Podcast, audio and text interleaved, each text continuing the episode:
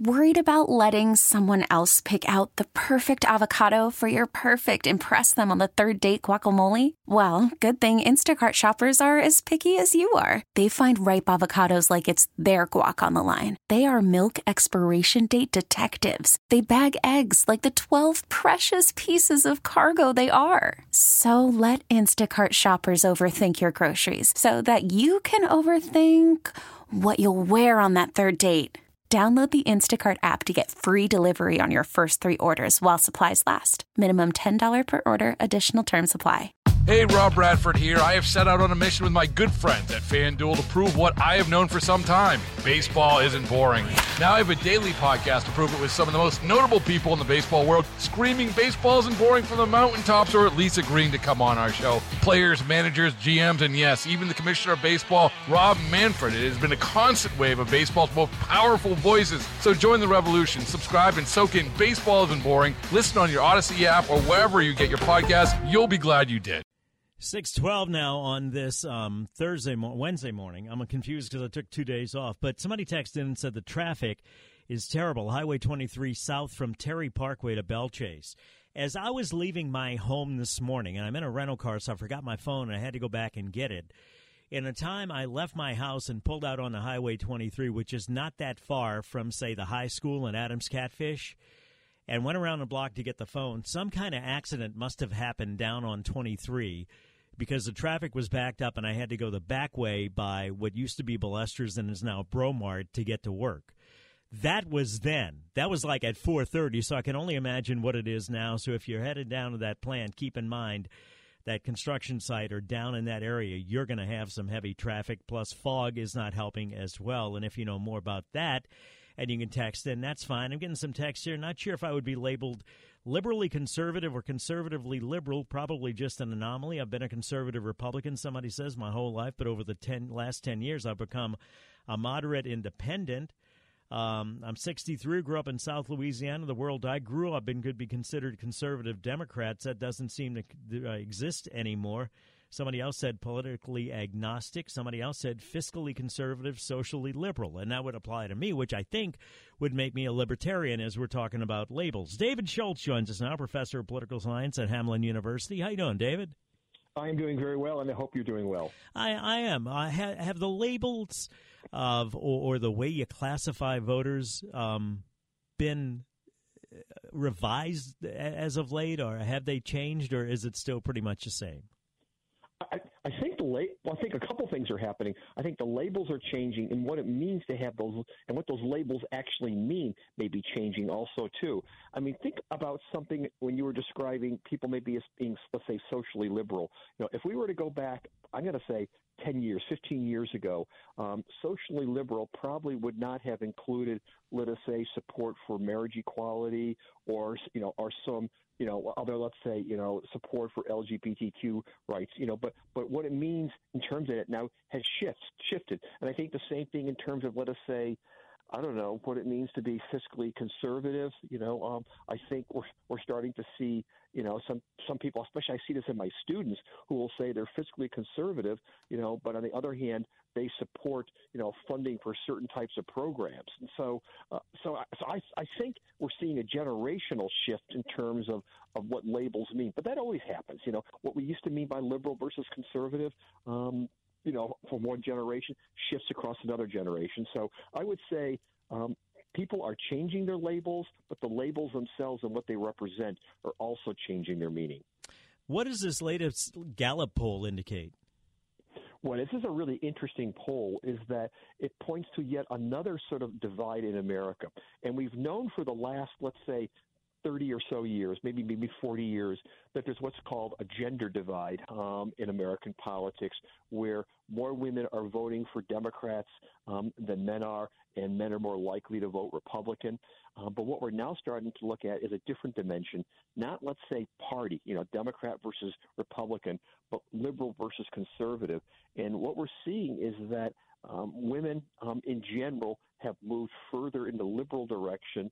Um, and there's some indication that men, depending on how you read the poll, and the poll says it too, either men are staying pat or moving maybe a little bit further to the right. But certainly what the broader piece is pointing to is the fact that that ac- across you know sex or gender, whichever term you prefer to use, uh, women are becoming um, more liberal across all demographics um, and creating yet a, a another dimension or divide in America. And I think that's the interest, interesting part about it because the research that I do talks a lot about polarization and and we're really divided on so many different dimensions. Like if we were to, and I say this, I do this in my class. If I were to write the word like Republican and Democrat on the board and and, and map it out here, we can map it out and say, you know, Republican versus Democrat is a difference in terms of race, gender. Um, region, oftentimes religion, um, um, generations, age, and so it just becomes this this gender dimension that the Gallup poll talked about. Yet another um, indication of the divide in our society. Somebody texted in, nice try. A libertarian is not fiscally conservative, socially liberal. If you are socially liberal, you are a big loser liberal, period. Just by virtue of support of social programs and activities makes you a hopeless, full blown liberal. Sorry. How common is that that people like this person that texted in think they know everything? They know what every value is, they know what every belief is. They think that everybody that believes anything that is in the least bit different than they are is wrong. Well, I think that's become much more common. I mean, what's supposed to be. Oh, wait, somebody else just texted this up as well. Women are liberal right. because they are hopelessly uninformed, the same person, ignorant. So I guess it's misogynistic as well as whatever. Well, yeah, I was going to say that one, certainly. That same person. Oh, oh, same person. Okay, yeah, okay, yeah, yeah. So, so what? So what I was going to say is that when we start to think about what was supposed to be the hallmark of our society for so long, is the whole concept of what we call toleration. You know, that if you happen to be Catholic, I was Protestant, or you were you know, liberal versus conservative or like that. We're kind of like, eh, all right, live and let live. You know, we agree to disagree. You know, we fight it out in politics and we go home and have a beer afterwards or something. You know, and I and to me, in part, my model gets a little bit for those of you who might remember Ronald Reagan versus Tip O'Neill. You know, not mm-hmm. a bad, you know, opposite sides of the aisles, um, disagreed, but guess what? They could they could still figure out how to how to live with one another. And I just mention that because what we seem to be having here is some of this breakdown in terms of um, respect or toleration for the other side. And of course, of course, what so many of us do now is we are absolutely convinced that the other side is absolutely intolerant, wrong, and extreme without considering the fact of, well, maybe where am I standing in the world? And maybe I'm actually extreme, intolerant, um, um, um, and out of touch or something. I, I think this and, poor, and misguided, misogynistic person that sent this up, and I would have to believe it was a, a man, not a woman, saying women are liberal yeah. because they're hopelessly uninformed. I, I think they might have, and I'm and I got to be careful how I say this because of um, like some kind of mental issues where they think that it's up to them and them alone. They're so far down the rabbit hole, so entrenched, yeah. entrenched yeah. in the cable news that they like and the yeah. websites that they follow that they think it is up to them to save the republic. And that to me is kind of dangerous because A, there's nothing they can do about it. It's not true. And B, who knows what kind of action they may take. Oh, you're absolutely right. Okay, in, in, a different part of my life, you know, I'm, I'm, I'm, an attorney, a law professor, and I do training for for a lot of organizations, like nonprofit organizations, and I can always tell when when an organization is going to fall apart, when somebody in a critical position says something to the effect of, "This organization couldn't exist without me," uh-huh. and I usually say at that point, "It's time for you to go." Uh, you, you know, somebody told me, Dave, we got to take a break here. Whenever anybody thinks that they're indispensable, put your whole put your fist into a bucket of water and take it out, and the hole that's left, that's how much you're going to be missed. So whoever texted us in, if you think it's up to you to save the republic, and if you think you know all of the answers because as you texted in you're 67 years old and and you're down the rabbit hole and you and this person texts me these out of nowhere stories from some who knows what website or whatever, it might be time to get some help or to go outside and take a walk because you, you, are deluding yourself. And, and, you know, David, you're talking about people getting along. I saw a clip the other day of Reagan and Mondale debating, and Reagan said he wasn't going to use his opponent's youth and uh, right. inexperience against him, and they both laughed about it on a debate stage. Can you imagine that happening yeah. now? Never, never happened now. I will take a break, pick it up here. We come back. Talking to David Schultz, professor of political science at Hamline University, 621 Traffic Now, WWL. Call from mom. Answer it. Call silenced. Instacart knows nothing gets between you and the game. That's why they make ordering from your couch easy. Stock up today and get all your groceries for the week delivered in as fast as 30 minutes without missing a minute of the game. You have 47 new voicemails. Download the app to get free delivery on your first three orders while supplies last. Minimum $10 per order. Additional terms apply.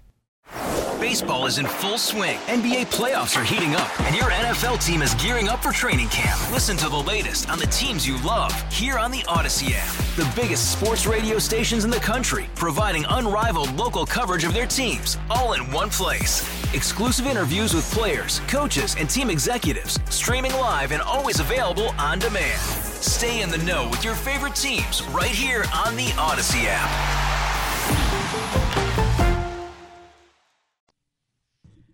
Somebody texted in. We're talking Tommy Tucker, by the way, at um, six twenty-six on this Wednesday morning, talking to David Schultz, professor of political science at Hamline University, about a Gallup poll that shows American women are becoming more liberal. Somebody texted in and said, "It's not about getting along; it's about what's right."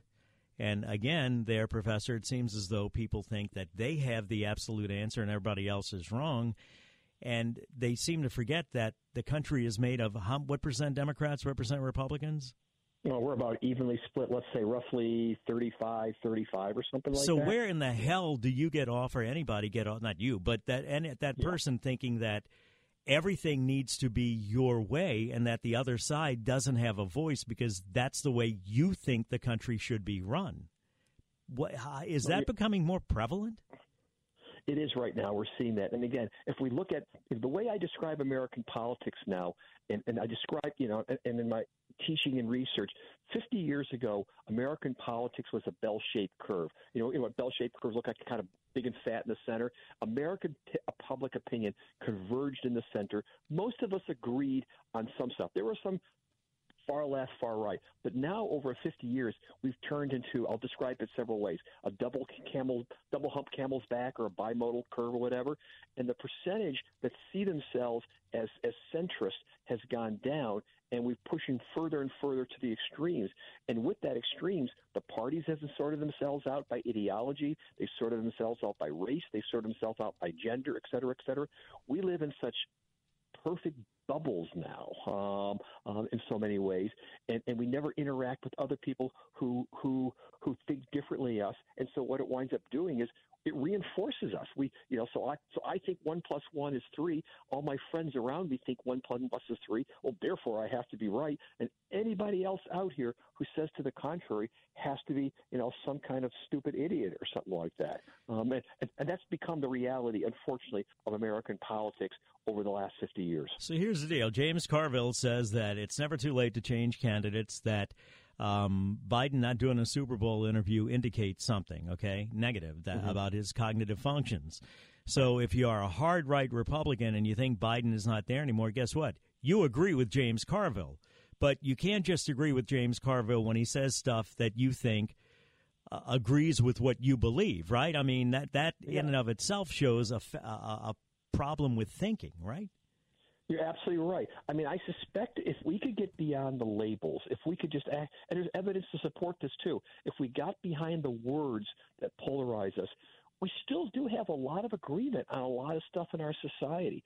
I mean, phrases like, I don't know, um, um, um, abortion or Second Amendment or immigration. Um, they're more than just labels. I'm going to call them marketing devices by interest groups and the parties to get us hot and bothered. You know, but if we talked about issues differently, for example, do we support people's right to privacy, the right to be able to do what they want in their bedroom? Do we support, you know, and fill in the blank, et cetera, et cetera, like that? Um, we we have we have more agreement, but but we get going back to the beginning of the show here. We get locked into labels, locked into terms, um, and once we hear those terms, it's like the hair on the back of our necks go up, and we just can't we can't seem to um, um, get beyond those labels. I do think um, that we both we have two severely flawed candidates heading into this presidential race, but mm-hmm. we're so determined, not we, but a lot of people are so determined about beating the other guy, they don't care that their guy is deeply flawed. I think you're absolutely right, and I think there's an awful lot of us out there who agree with your sentiment and have no voice, and and for whatever reason, nobody's yeah. listening. and we're heading for this train wreck, and continues to happen. Thank you. Appreciate your time, David Schultz, professor of political science at Hamline University. When we come back, we'll talk to another David, David Cresson, executive director of CCA Louisiana about the Menhaden industry and the new rules and, and the short the rules are short of what they hope for, but maybe it'll be better than nothing. We'll talk when we come back. Right now, time for WWL First News. Baseball is in full swing. NBA playoffs are heating up, and your NFL team is gearing up for training camp. Listen to the latest on the teams you love here on the Audacy app. The biggest sports radio stations in the country, providing unrivaled local coverage of their teams, all in one place. Exclusive interviews with players, coaches, and team executives, streaming live and always available on demand. Stay in the know with your favorite teams right here on the Audacy app.